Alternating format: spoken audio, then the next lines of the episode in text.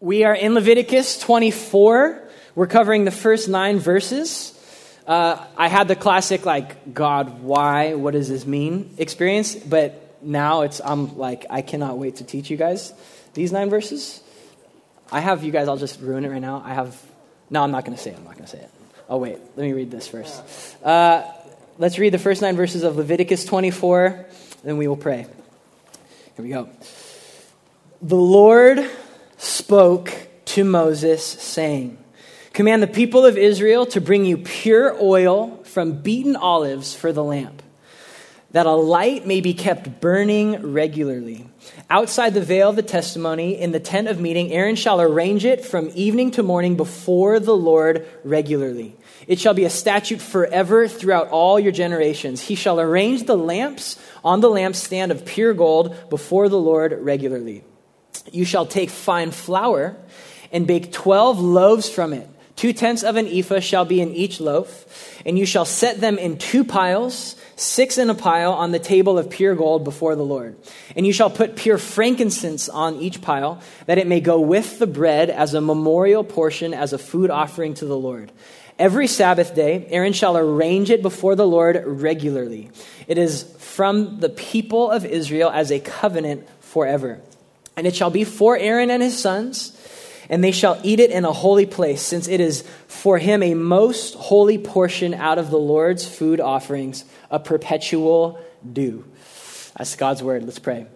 Jesus, thank you for Leviticus, and thank you for the treasure that is in it. God, thank you for the treasure that's in your word. God, when we just like dig deep and ask questions, there's just such richness in your word, God. And so, help us together to see what you what you're trying to get across here lord. What does this mean? What were you saying? What does it mean for us? And above all holy spirit would you just help us right now just to, to sit like at the feet of jesus? Under your word would you minister to us holy spirit? Would you speak to us? Holy spirit would you convict us? And would you save some of us lord? Would would you help us just to meet and commune with you in your word right now Thank you, God. We get to be here together. It's in Jesus' name. Amen. Okay, well, I hope you guys had a good Easter. I hope you did. I don't know how. To be honest, Easter is like a random holiday for me. My mom worked at a church. I was it was just like church day. I'd never like celebrated it. So I'm just like, yeah, Easter is cool. But I hope you have a good Easter.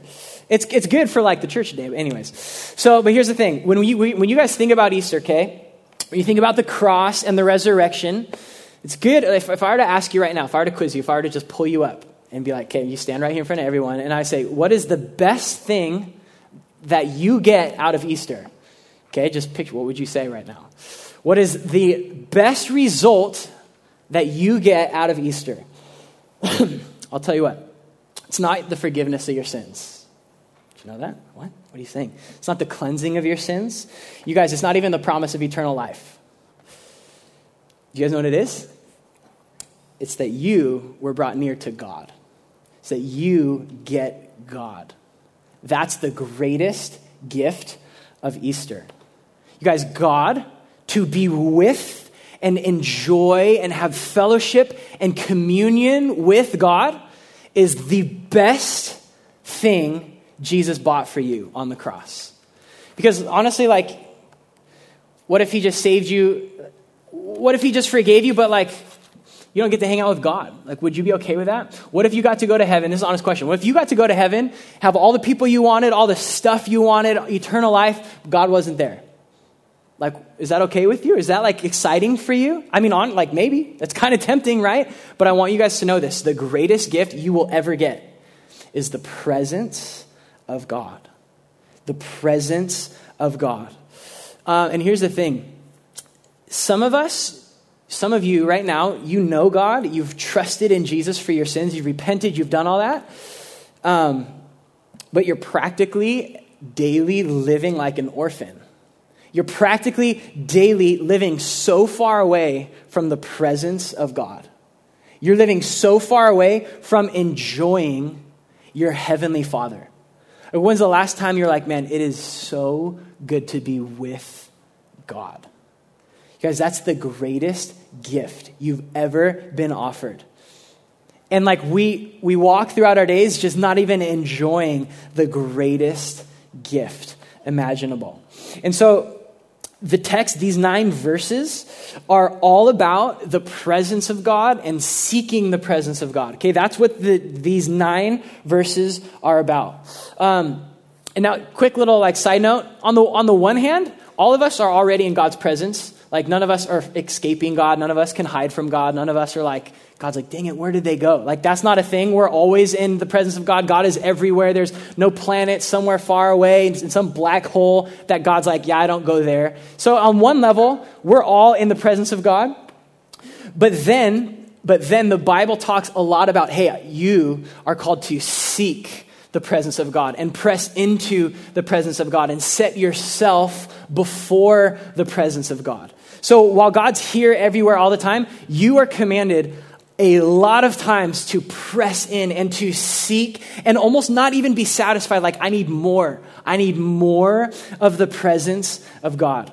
Okay so really quick what's going on in these like weird symbols right? Like uh, we read about pure oil for this lamp that's burning before the veil and then we read about uh, six or two stacks of, of bread like six loaves in each stack and you put a little frankincense on it and that's just sitting there on this golden table like what's going on there What's going on? Here's, here's one thing. Listen, the oil, the burning lamp, the 12 loaves are a picture of placing oneself before the presence of God. Okay, did you get that?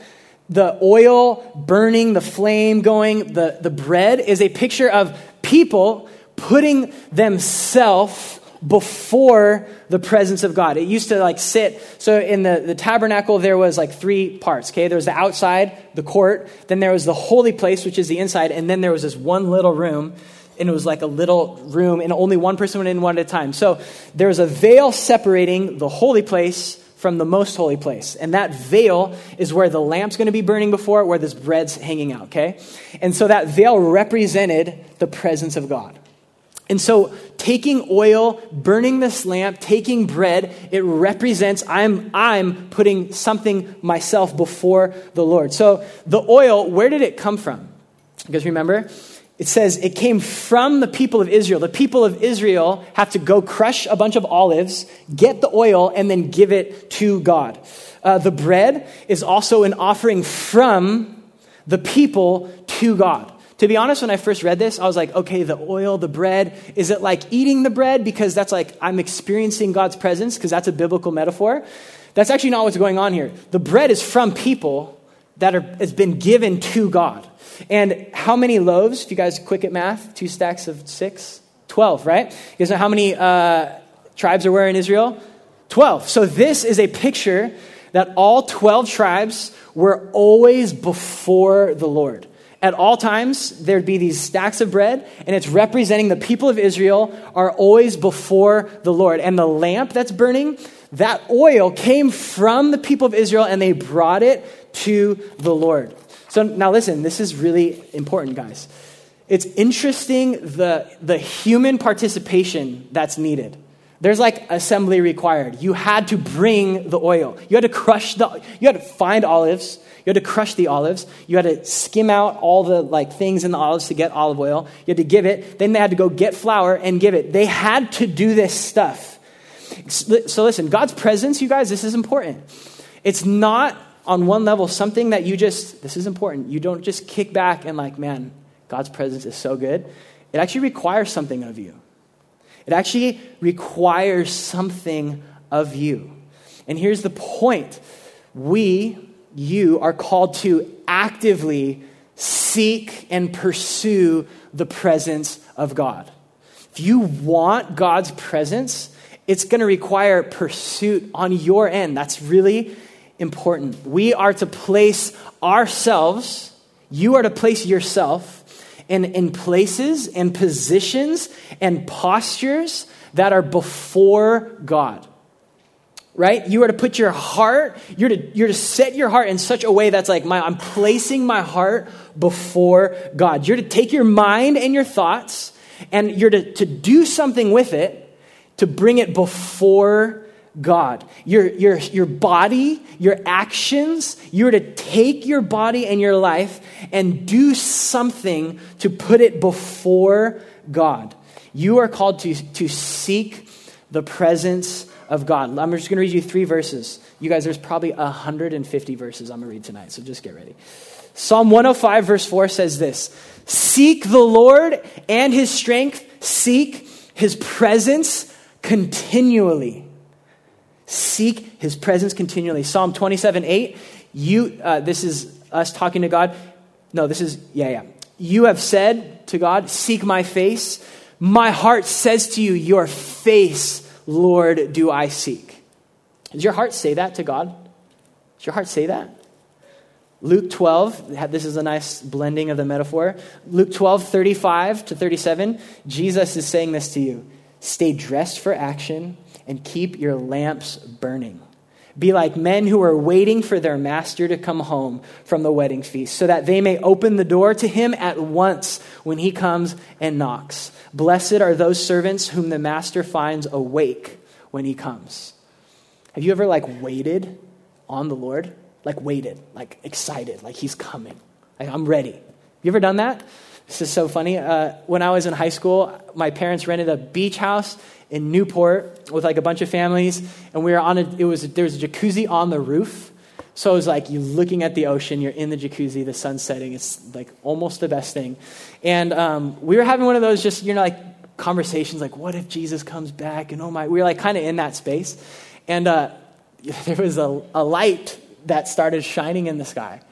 And I, with all of my heart, was like, that is, I fully was like, that's Jesus. And I went there, guys. I literally emotionally was there. I'm like, let's go. And then, like, it just started blinking. It was like a plane. And I was like, oh my gosh. But I actually went there. Like, I actually experienced what I'll experience when Jesus comes back. My heart was ready. Um, we're to, like, have that, our hearts to be like that before God all the time. So, the text is saying, number one, you need to place your life, your heart, your soul, your mind, your strength in positions that are seeking the Lord. But, but not only that, here's the kind of the second little detail that the text is saying. You're to seek God's presence, listen, regularly. Regularly, like all the time, like unceasing, never ending. I am seeking. Okay, listen to these verses. Verse 2 says that a light may be kept burning regularly. Verse 3 Aaron shall arrange it from evening to morning before the Lord regularly. Verse 4 He shall arrange the lamps on the lampstand of pure gold before the Lord regularly. Verse 8 Every Sabbath day, Aaron shall arrange it before the Lord regularly. Okay, so if the text is saying, just keep it really simple, this is what these nine verses are saying. You need to seek God, and you need to seek God every single day. That's what, that's what God's, this what these symbols were saying. You need to seek God, and you need to seek God every single day. And um, here, here's what's awesome you guys are actually able to do that. If you're a Christian, the Holy Spirit is in you. God's presence is already in you, helping you. And this is doable, you guys. This is kind of like, okay, so th- these nine verses are, are one of those like lessons that they're, it's not mind blowing. It's just, we just don't do it. Okay, it's one of those. Like sometimes it's fun when you read the Bible and you're like, no way. Let me tell you, these nine verses are saying you just need to see God a lot. That's what it's saying. And so it's very simple. It's very simple, but it's something that we just don't really do. Um, like, I'll be honest, here, like, if I could sum what does it mean to seek God every single day, the, the, if the Bible were to sum it up, listen, three things. You need to be saved, you need to be born again, you need to have the Holy Spirit in you, uh, Revelation 3:20, Jesus saying, "I stand at the door and knock. If anyone hears my voice, opens the door, I will come into him, eat with him, and he with me." So number one, you need to be saved. You need to be born again. You're not hanging out with God if you're not born again. Number two, you ready for this mind blowing truth? You need to read your Bible. It's like what the Bible says. You want to hang out with God, you need to read your Bible. The lamp burning, do you know what that's like an image of? The light, do you know what light is an image of in the Bible? It's truth going out. It's truth. And you know what else a light and fire is? It's this picture of the Spirit of God. Okay, so you need to read your Bible, be full of the Holy Spirit. Third thing, you ready for this mind blowing truth? You just need to pray. You need to actually like pray. You need to pray.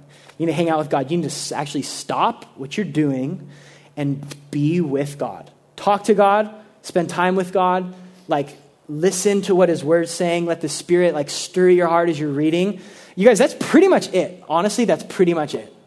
There's like a few like, yeah, you can fast, or like uh, if I were to add one more, maybe it's like do it with the body of Christ. Like you're not supposed to be like on some island alone. But hanging out with God is not that complicated. It's just something that we, we don't do. It's very simple. And I wonder, I wonder why aren't we seeking the Lord continually? Why aren't, why aren't I seeking God regularly? I think one answer is it's just hard, right? It's just hard. It's just hard to just not look at your phone and watch TV or do whatever else is fine to do. It's hard when you're busy and you're working and you have school or like life. It's just hard. It's hard to, okay, for me, it's hard to wake up. It's just hard to wake up. And I want to just sleep every last second I can. And I'm like, great, now I have to go like do life. And I just, all that time was supposed to be for the Lord. Like, it's just hard. I think that's one answer. But here's another answer, you guys. I think we forget how good it is. I think we forget how good it is to just sit with our Bible and the Spirit and just be in the presence of God. And we just forget. Somehow we forget. We like we kind of fill our lives with little joys and satisfactions and food and people and life and busyness, and we actually forget what we're missing out on. Like we're missing out on the best thing in the universe. And that's fellowship and communion with the presence of God. So these nine verses, simple. Hang out with God a lot, okay? Um, but here's what I want to do to just help us like meditate and like get deep into this. Um, I went through the Bible as best I could, and I found pretty much every benefit of being with God. I found pretty much every verse or topic or story I could on like seeking the presence of God. What does the presence of God do? I found 19 things. I just wanted to find 20 because wouldn't that be nice? But I found 19. Um, so here's what we're going to do. We're going to go through 19 points on why would you seek the presence of God. 19. You guys ready? This is going to be crazy. I don't know. We'll maybe be here for a while, but no problem. So, seek God a lot the starting point when we want to hang out with God, and what, are, what does the Bible start? I kind of mentioned this. You guys, did you know the Bible starts with the idea that God wants to be with you? Do you know that's how the Bible starts? God wants to hang out with his people, with his creation. He created everything in a garden where basically the main thing was like, hey, let's just hang out with God. We're gonna, they literally walked with God and talked with God. That was how you were created. That was original design. That was like what God wanted from the beginning. And what did we do? Of course, we rebelled. We're like, no, God's like it's crazy, but I want this apple more than God. And so we we ruined that relationship. We were kicked out of the garden. We've now been born into this world that lacks the experience of God. And uh, there's a state, it's, it's called sin. You're born in sin. And you're actually born, you guys hear, this is, this is gnarly way to start, but this is true. In sin, in your sin, God's presence is actually a horrible thing. It's too much. It's terrifying and it will kill you. God is so holy and so perfect. We used to be able to hang out with them, and now because of our sin, God's presence is a horrific thing. And if you were to be in his presence, you would die. We, we, we blew that one. Listen to these three verses Exodus 33 20. God, but he said, You cannot see my face, for no man can see me and live. Numbers 18 22. The sons of Israel shall not come near the tent of meeting again, or they shall bear their sin and die. And then, even when the guy, like the Ark of the Covenant was going to fall, he's like, No, let me just catch it, dies. You guys, when in our sin, God is too holy and we can't be in his presence. Like we wrecked that one. God's like, I want to create everything to be with you, and we ruined it with our sin. And yet, point number two, listen, God's heart to be with you hasn't changed. God's heart to be with his creation never changed. And so from the garden on, God has been pursuing broken, rebellious people in his image that he could be rescue them and bring them back to be with him. That's what God's been doing from day one. Adam and Eve, they ruined it. God's like, I'm going to kill an animal and I'm going to cover them. And though they can't be in my presence in the garden anymore, like I'm going to still be with them. And he went and grabbed Abraham and was like, Abraham, I want you to be with me and I'm going to create a whole people through you that they can be with me. And his people, when they're in slavery, he's like, I'm going to go rescue them so that they can be with me. And then he's like, I'm going to make this tabernacle so that they can make sacrifices and they can be with me again. And then he sent prophets so that people would return to him so that they could be with God again. And you know what's crazy? We never changed and we never got the message. And we continually said, No, I want my sin more than God. And so God said, I'm coming myself as Jesus to be with them Jesus is Emmanuel, God with us. He tabernacled with us. And Jesus' goal was, I'm going to restore my presence with them. That veil that used to separate us from God, he tore it in two. His blood took all of your sin away that you not just could be forgiven, that you could come back to be with God. So listen, this is so important when you're thinking about seeking God's presence we don't seek God first. You never would have sought God. You in your sin would rebel for the rest of your life, but God loves his people and says, I want to be with them. And he's initiated and he's pursued you and he came after you with Jesus. So listen, when, I'm, when you're thinking about, I want God's presence, no, you could never have entered his presence without him coming first after you and seeking you and making a way for you to be with Him. Listen, God's presence isn't free, it cost Him His Son. To enjoy God's presence, like, you can't just, like, oh, I just want to chill and be with God, like, you would die. God says, I have to kill my Son, pour out all my wrath for your and my sin. God's presence isn't free, but it was purchased for you. And so to us, it is a free gift but it was a costly gift. So God pursues us. So once you, we know that foundation, man, God wants to be with us, and He made a way with Jesus. Here are 17 more truths on His presence. Number three, God's presence can be found. That is simple, but that's profound. You can experience God's presence. You can. Here's a verse, Jeremiah 29 13. You will seek me and find me when you seek me with all of your heart. Okay, I'm gonna get a little technical. We live in a postmodern world, which basically says you can't really know truth. You can't really know anything. All you can know is your experience of a thing. There's no objective thing out there. It's honestly, it's, it's nonsense. It's dumb. It's wrong. Uh, because God says, listen, I'm real and I came after you and you can experience me. And my word is a real thing. This isn't like my people's experience of God. This is God speaking truth. And so you can read this objective thing and pursue an objective God who's really there and actually experience Him. Life isn't just like, oh, I wonder about like my experiences. Like, God is a real person who, like, you can ba- metaphorically go to his house, knock on the door, open it up, and go hang out with him. God is real and you can experience his presence. And if you're a Christian, his spirit is in you right now. And you have the presence of God already. God's presence can be found.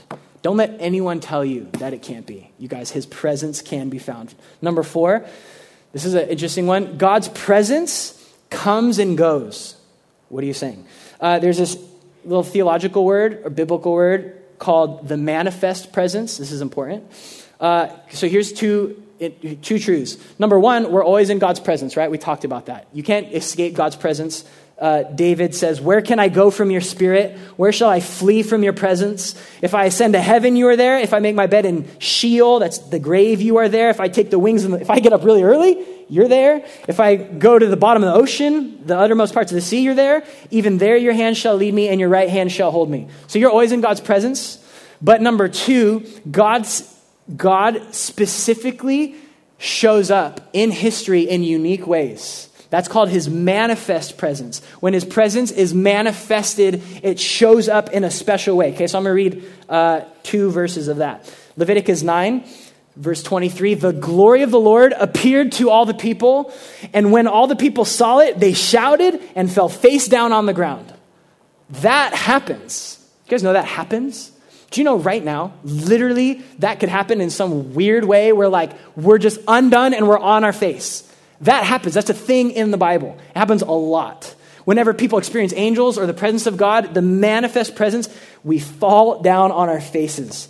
And do you know where it typically shows up most? In the corporate gathering of worship.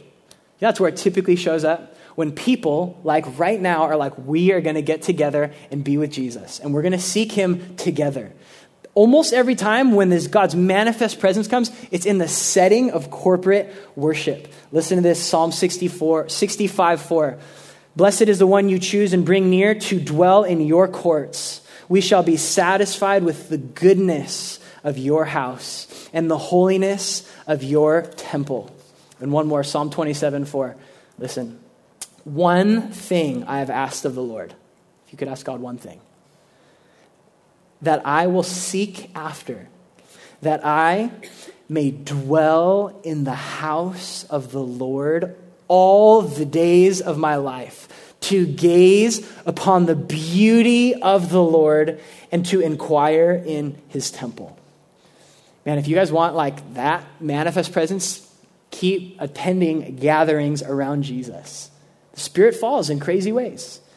Um, that's number four. Number five is this. This is so good. God's presence is the source of your deepest joy. You won't find joy more significant, more beautiful than in God's presence. Psalm 16:1 In your presence there is fullness of joy. At your right hand are pleasures forevermore. You guys, God is the fountainhead of every pleasure you have ever experienced. He made your brains and your nerve endings and your adrenal glands and all the pleasure you've experienced. Guys, listen, are a mere drop from the fountain that is God. Just let that blow your mind.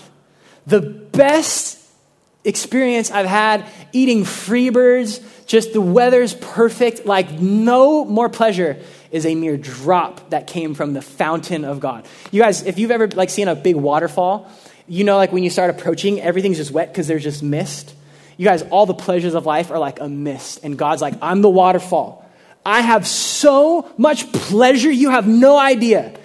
God's presence is where pleasure literally came from. Think Satan came up with good feelings and pleasure and nerve endings? No, came from the right hand of God. And you know what's cool? Uh, do you know who's at the right hand of God right now? Anybody know? His name's Jesus. Uh, just think that's significant to be with Jesus is where the pleasures are forevermore. Jesus said this, he prays, he prayed this and is praying this for you right now. These things I have spoken to you that my joy may be in you and your joy may be full. You know, Jesus is out for your joy. He's out for your joy. Right now, Jesus wants your joy. So he says, Come, taste and see, experience me. Man, sin is just actually insane. No, I just want less pleasure. Okay. Point number six God's presence provides us safety from danger. Listen to Psalm 31:20. In the cover of your presence, you hide them from the plots of men. You store them in your shelter from the strife of tongues. And then Psalm 91, I'm going to read you parts of the first 10 verses. This is where our name came from. He who dwells in the shelter of the Most High will abide in the shadow of the Almighty. Just picture that. I will say to the Lord, my refuge and my fortress, my God in whom I trust. He will cover you with his pinions, that's wings, and under his wings you will find refuge. His faithfulness is a shield and buckler. You will not fear the terror of the night, nor the arrow that flies by day, because you have made the Lord your dwelling place the Most High, who is my refuge. No evil shall be allowed to befall you, no plague come near your tent. Now, I don't know if your heart is like this. My heart is. I get, I get afraid. You guys just get afraid, get fearful. And I get most fearful for whatever reason of like spiritual warfare. I just do. I freak out. Like, I've experienced a significant amount of like satanic dreams and demons and demon possession and horrible things. And like, there's just a little kid in me and I just get scared. You know, like you just get scared. Um, it's been gnarly for me lately. Like I've had a lot of just warfare and dreams and different things. Um, and God says, hey, come, come hide with me. Come be with me. You are safe with me. No evil shall be allowed to befall you. So, you know, on um, practically, like what, is, what does that mean? A Christian can't ever die? And on some level, no, it doesn't mean that because, do you know, this is the verse Satan quoted to Jesus. And Jesus like, dude, you're, t- you're using that verse wrong. What this is saying is that ultimately we will be with the Lord forever and we're going to be okay. We're going to be okay. Um, some of you guys may fear death. Some of you guys uh, may just like experience that fear. And the Lord says, In my presence, I will provide safety. There's real, literal safety in his presence. Similar point, verse 7, not verse 7.7. God's presence expels fear, okay? So 6 is God actually, you're safe. But, but 7, you can use God's presence as a weapon to expel fear in your life. Okay, listen to this verse, Psalm 23. Even though I walk through the valley of the shadow of death, I will not fear. Why? For you are with me. Your rod and your staff, they comfort me. I like that. God just with a, like your rod. Like, no, like go ahead, come on, like let's go, let's go, whatever it would be in the valley, and God's ready to go. You know, like the, uh, I don't know another word, the gnarliness, the holiness, the like extreme power of God, on the one hand, can freak us out. On the other hand, that is for you now. All of God's strength is for you. And he's just got this rod in his hand. Like, just picture, like, just, just, uh, like, I don't know, picture some dad just, I can't get this out of my head this is good. Um, one time when I was in junior high, we ding dong dished, no, we toilet papered this girl's house. My friend was like, oh yeah, we're great friends. Nothing, it won't be bad. So we like ding dong, or we like toilet paper ding dong dishes like three in the morning. And um, I thought I like wanted to get a good look. So there's like a tree in the middle of the yard. And I was like, I'm just to hide on the other side of the tree. So we ding dong ditch. And I'm just, we're all happy. And the door just flies open. And you guys, a man bigger than Vince in his whitey tighties and a baseball bat, comes out full speed, just like like the front door goes boom, and he's just running out, and he's standing there, just a full warrior, and I'm literally like a like 11 year old in the lawn, like this is the end of my life. This is literally the end of my life. Um, and then I'm thinking, what do I do? And I'm like, I'm just gonna chill. And then this little white dog comes out and like walks up to me, and I'm like, dude, this dog's giving me away. I'm about to die, so I think I could just outrun this guy. Maybe he's slow. And I take off running, and it's the most terrifying. It's like Jurassic Park with the, the thing behind you. And I look, and he's just furious. And I was like, I'm not gonna make it. He's gonna, he's gonna kill me, but maybe if I surrender, it'll be better. So I just stop. I'm like, I'm so sorry, I'm so sorry. And he grabs me, picks me up, he throws me against this giant like, like whatever wall. And all the neighbors are like, what's going on? And he has a baseball bat and he's just cussing me out. And he's going like this right next to my head, just boom, boom. And I'm just uh, like, no. Um, and he let me go. But that, you guys, I know it's crazy, but this is in my head. This is important. This is why this matters. What if that man was just like, got your back at all times? Anything you've ever experienced, he's just there, like, I got you. What do you need? What do you want?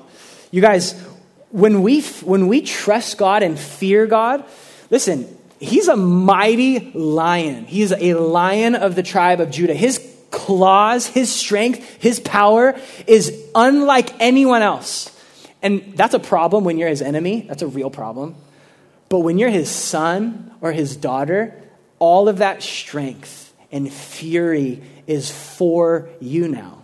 It's for you. Do you know that demons are actually afraid of Jesus? I know, like, it's, yeah, but, but for real though. Next time you're like in spiritual warfare, when you say Jesus, they are literally terrified. They are actually afraid. When you read the stories in the Bible, they are cowering. They're begging, please, Jesus, no.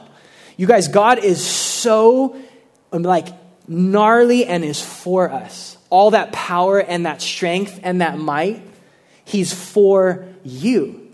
And demons run and flee. And so when you're facing fear, remember, even though I'm in the valley of shadow of death, He's with me, and His rod is with me and for me, and will fight for me. And when you experience the nearness of God in those moments, like fear flees. Like you're okay. You are okay. Point number eight is this God's presence brings humility and exposes our sin.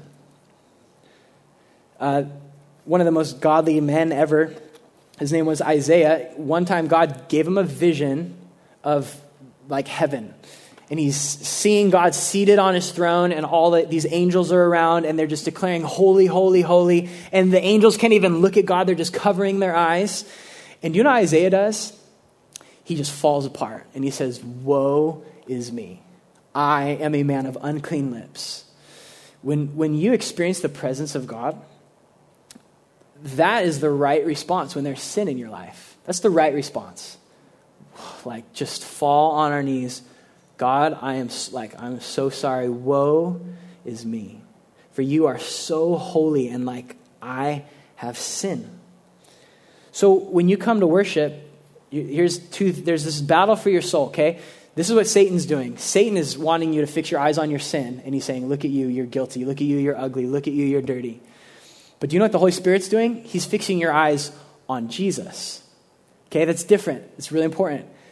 But when you look at Jesus and God and His holiness, this humbling should happen. It's this byproduct. When you look at God, there's a, a healthy byproduct of woe is me. I know my sin. I know my sin. And we, it humbles us and it exposes our sin. Number nine, it's related. Repentance of sin. Listen, repentance of sin restores a fresh sense of God's presence. Okay, when you repent of that sin, this thing happens where like this fresh sense of God's presence come. Listen to Acts 3, 19 and 20. Repent, therefore, and turn back, which is what repentance is, that your sin may be blotted out, that times of refreshing may come from the presence of the Lord. When you repent, this refreshing comes. Man, if you've ever been in sin, like you are actively in sin, you're not telling people, you're like, I feel like a slave to this sin, and then you've repented of it, you've experienced that. You've experienced that refreshing. You have. Because once, once sin is out in the open, and like you're forgiven, it's just freeing. And when you're walking in sin and hiding it, it's just like weight and chains and exhaustion. And God says, Repent, and I'll refresh you. I'll refresh you. David committed some crazy sin, uh, essentially raped a woman, killed her husband, and lied about it. And David was denying it as well. And he was experiencing this is two, two verses I'm going to read. In, in Psalm 51 11, he prayed this Cast me not from your presence, take not your Holy Spirit from me. There was that, like, man, why, like, what's going on? And then listen to Psalm 32. For when I kept silent, when we keep silent over our sin, my bones wasted away through my groaning all day long. For day and night your hand was heavy upon me. My strength was dried up as by the heat of summer. Yet I acknowledged my sin to you. I did not cover my iniquity. I said, I will confess my transgressions to the Lord, and you forgave the iniquity of my sin. Therefore, let everyone who is godly offer prayer to you at a time when you may be found. Because if you're in sin right now, repent tonight, confess it. That's why Jesus came for you and this weight, that heavy hand of God, oh my gosh, this is the worst thing. The heavy hand of God will be lifted and you will be refreshed. Point number 10 God's presence exposes heartless, outward religion. Okay, God's presence exposes, listen, if you're faking it, you'll be exposed when God's presence shows up. Um, one of the, the things in our text, it said, remember what kind of oil? It said pure oil the oil that was to be before, like fueling this lamp was to be pure. Uh, Matthew, or in Matthew 5 8, Jesus says this He says, The pure in heart shall see God. The pure in heart shall see God. So listen, this is important. God wants your heart and not just the act of seeking his presence. Mere outward religion, like I'm doing the sacrifices so I can be with God. God's like, honestly, I hate that. When your heart's not in it, I hate it. Don't even do it. Don't even sing to me if your heart isn't right before me. I don't want it. I want your heart. He says, These people honor me with their lips, but their heart is far from me. You guys, the way to get God's presence isn't faking it. It's not. It's not just, man, I don't want God, but I'm supposed to do this stuff. God wants this pure oil, He wants this pure heart. And uh, listen to James 4 8 says this Draw near to God, and He will draw near to you. Cleanse your hands, you sinners. James is crazy. Cleanse your hands, you sinners, and purify your hearts, you double minded. He's saying, yeah, like you're, you're drawn near to God, but really you also want your sin. You're also doing all this stuff. God's like, I want your, your pure heart. When you seek me, I want your heart in this. So here's a question Do you really want God's presence? Or you just want to like be accepted and do the right thing? God's like, I want your heart. I want pure seeking from me. And God says, You want, you want my presence? Like, cleanse your hands Purify your heart. Stop being double minded. Like literally, God is saying, guys, if you want my presence, stop sleeping around.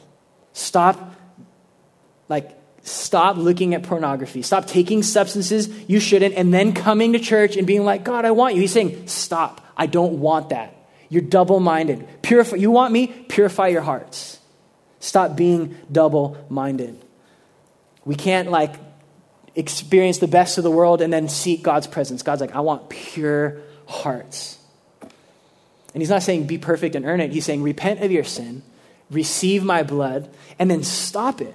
Stop walking in your sin. Seek me. Stop being double minded. It's a heavy one, sorry. Not sorry. Point number 11 God's presence, this is nice, it dissolves our doubt. Man, that's good. That's good right now for us in this culture, in this, with the lies you are hearing in your classrooms and on TV and everywhere about God. Do you know what solves that?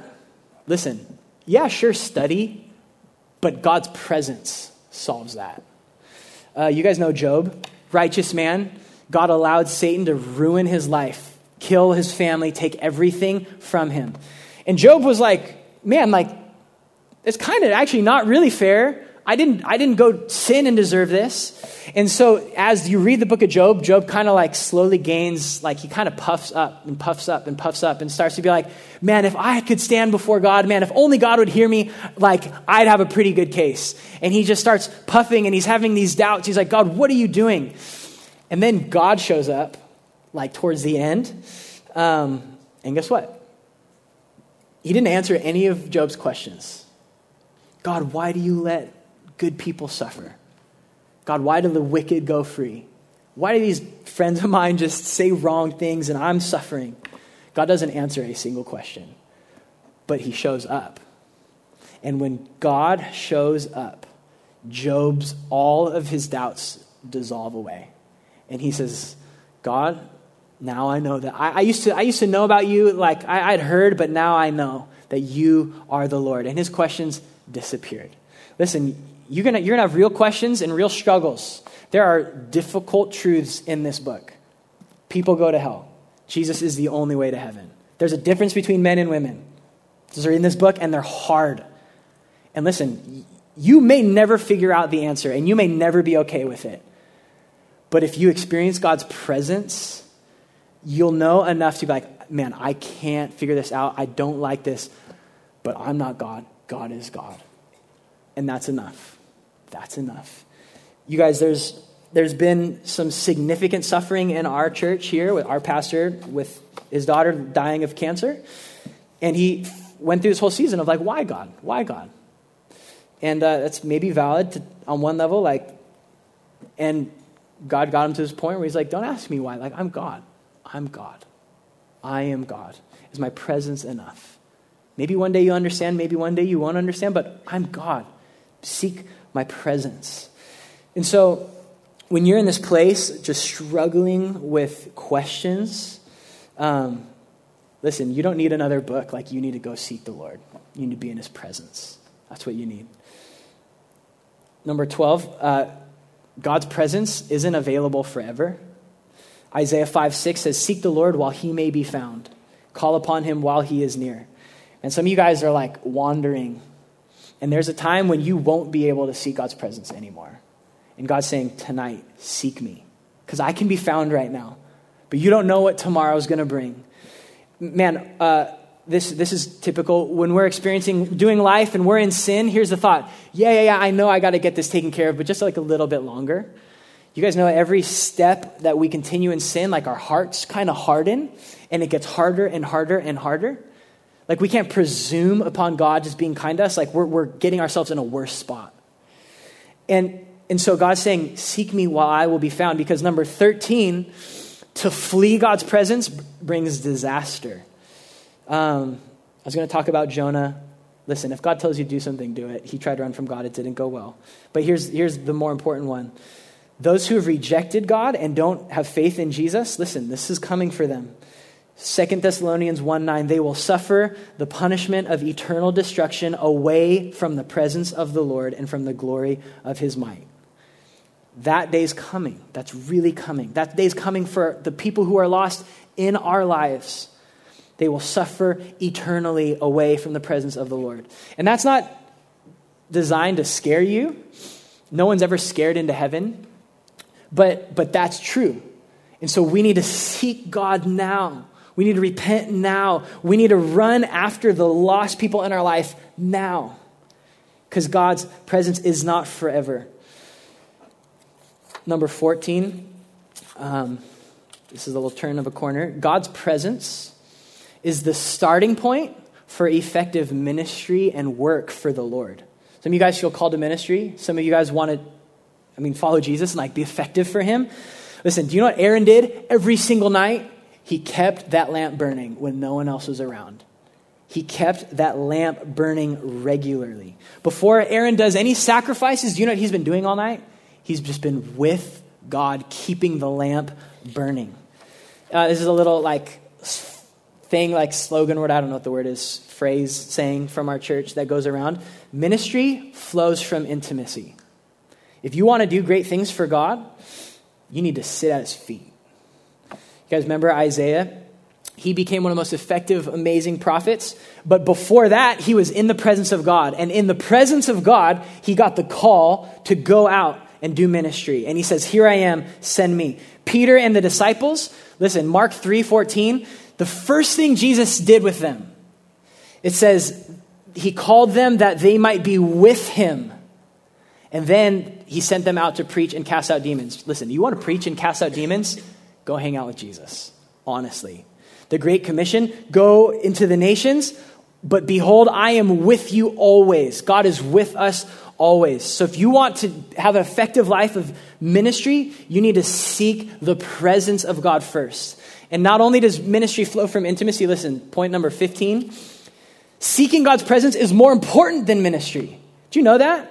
You guys, there's two sisters, Martha and Mary. Martha had Jesus over to her house. Picture if you had Jesus over to your house. She's getting all the food ready, she's cleaning, she's doing all the stuff, and Mary's just being a bum sitting at Jesus' feet. And Martha's like, Jesus, literally, she says this, can't you like get her to help me? And Jesus turns to Martha and says, Martha, Mary is doing the one thing necessary, and that's sitting at my feet. He's not impressed with our service. He's not, he's not impressed with our service. It's awesome we get to do that, but he says the one thing you need to do is sit at the feet of Jesus. So, like, literally, guys, like tomorrow morning, literally sit at the feet of Jesus. Like, literally spend time with Jesus. Like, that's actually what you're called to do. Jesus says this is the one thing necessary is to sit at his feet. And we know when we abide in him, we're going to bear fruit. You're going to love people. You're going to get rid of sin. You're going to do all this stuff because you've been with Jesus. A few more. We got four more. 16. God's presence, man, this is good, gives us help and strength for the trials in life and to just be sustained in a long sermon. Listen to these. Hebrews 4:16, let us then with confidence draw near to the throne of grace that we might receive mercy and grace to help in time of need. Man, have you ever been a time of need? Like, whatever that may be, financially, relationally, you're overwhelmed. What should you do? Draw near to the throne of grace. Isaiah 40, even youth shall faint and be weary. Listen, I know this is a long sermon, and I see the weariness on your faces right now. And that's okay. Bible says it happens. You guys are, we're young. Friday night, we can barely do this. Even young men shall fall exhausted, but listen, they who wait on the Lord shall renew their strength. They shall mount up with wings like eagles. They shall run and not be weary. They shall walk and not faint. Listen, you don't need more sleep. You don't need more food. You need to wait on the Lord more than anything else. Uh, I've been, it's so, so silly. I'm not that old, but I've been through some hard seasons in life. I've literally been, you guys, working at Starbucks in a bathroom, like, like crouched against the wall with my hand in my head, like, I can't go on. It's like, pathetic, but I was really there. And it was in that season, at that moment, in those moments, that I experienced the grace of God and the presence of God and the help of God more than any other time. It, like, honestly, it wasn't, it wasn't, it was more than like when we're all together worshiping and everything's good. Like, it was in my just, I am exhausted. God help me. And He's like, my presence is enough for you. 17, listen, this one's important. Your emotions are not fuel but a byproduct of God's presence. Listen, if you rely on your emotions to experience God's presence, you're going to burn out of it quick. That is bad fuel. Your emotions are bad fuel. Their emotions are fine, they're a gift from God, but don't rely on your emotions to go experience the presence of God. That is bad fuel. Um, it's hard work seeking the presence of God, and if all you do is rely on when you feel like it, it will not go well with you. Um, th- I love this, guys. I really think this is in the text. Do you remember what had to happen to the olives before they turned into oil? That to be beaten, right? That to be crushed. And beaten oil- olives came before fuel for the fire. Okay, so listen. I think you guys this is a picture that the warmth and the flame of emotion and enjoyment in God's presence is a byproduct. It's not the fuel. And I think the fuel is beating olives and trying hard and working and like, I will be with God today. And when I'm doing that with all of my might, I think then the fire begins to grow. We can't rely on our emotions. We have to like literally work hard and do tedious, hard, get up early, say no to other things, and seek God's presence. And then emotions begin to come afterwards. Praise God when you just want to be with Him. Pray, literally praise God. That's going to be our eternal life with our, with our new bodies. But for now, it feels like just crushing hard work. But you guys, I'll testify that when I just wake up and I'm so miserable and so tired, and I just place, I force myself before the Lord, that flame really does begin to grow. God actually honors that. He actually does. And you guys, this is so good. In the Garden of Gethsemane, do you know what they grew there? Olives. And there was a night when Jesus' emotions were not in what he was called to do. He was called to go lay down his life, suffer the wrath of God, be crushed for our transgressions. And his emotions were not enough. And if Jesus relied on his emotions, we would not be saved. But he was obedient, he obeyed God. And then he was crushed to the point that, you guys, blood was dripping from him. He was crushed to that point. Yet he knew joy was set before him and he obeyed God. And right now he's seated at the right hand of God. And we can be saved because Jesus was obedient. You guys, that's like following Jesus. You want to follow Jesus? we're going to be crushed and it's going to be hard and we're going to have to simply obey. But joy is coming. Joy is coming. Two more. Point number 18 God's presence gives us rest. Listen to Exodus 33 14. And he said, My presence will go with you and I will give you rest. Psalm 23, he restores my soul. Matthew 11 28, Come to me and find rest for your soul. You guys, this is true. Some of you guys, uh, some of us, we're just lazy and we need to be told, dude, just wake up and be with Jesus.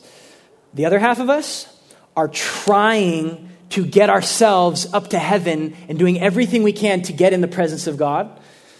Um, and what God is saying to those of us like that is, you need to rest.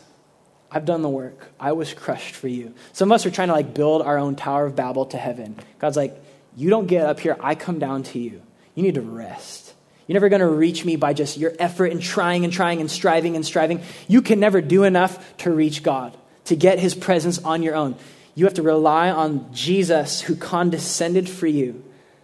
And so, some of us right now, we need to rest. Like, we just need to rest in the fact that Jesus did the work for us. And we need to rest on Jesus for the presence of God, not your religious performance and the fact that you do more things than other people.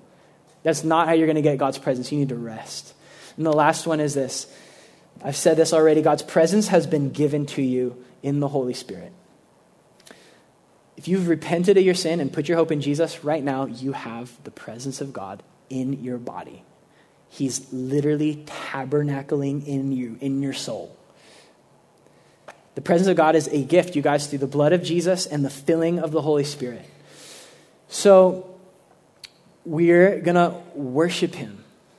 And some of us, man, you've just been lazy. You're not, you're not keeping the lamp burning. You haven't put yourself before the Lord. Like, hey, repent and start obeying Jesus. Some of you guys are in sin. Repent tonight. Satan, you guys, I'm praying that Satan loses footholds in your life tonight and, and rely on the blood of Jesus and enjoy his presence. And together, we're just going to sit and worship and enjoy his presence. The last verse I'm going to read for you. This is so good. As we seek the Lord and pray to the Lord and sing to the Lord, listen to this verse out of Zephaniah 3:17. The Lord your God is in your midst. You guys, God is in our midst. A mighty one who will save. He will rejoice over you with gladness. He will quiet you by his love. He will exult over you with loud singing. So, man, some of us right now, we just need to just rest in the presence of God and let him sing over us because he, God, is in our midst. God is with us. Jesus, we thank you for your presence. Thank you for your blood, your perfect life, your sacrifice on the cross, that you rose from the dead, that we could experience the presence of God. God, we need your help. We're weak, Lord. We, we're desperate for your presence. Help us to set ourself and our life and our heart and our obedience before you, Lord. God, I ask that right now, Spirit, you would be doing the work that you do. You'd be convicting of sin and pushing us to see Jesus. You'd be bringing rest for those of us who need it and conviction for those of us who need that. God, I pray that we'd confess and repent our sin to one another, to the prayer team, that we'd come take communion and remember that you were broken and you were poured out. And we remember what you've done for us. And Jesus, would we just not miss out? You are in our midst. We want to place ourselves before you, but now we're asking for your manifest presence to be poured out on us. Come, Holy Spirit, blow. Come, we need you, Lord. We need your presence. Help us to be with you and enjoy you now.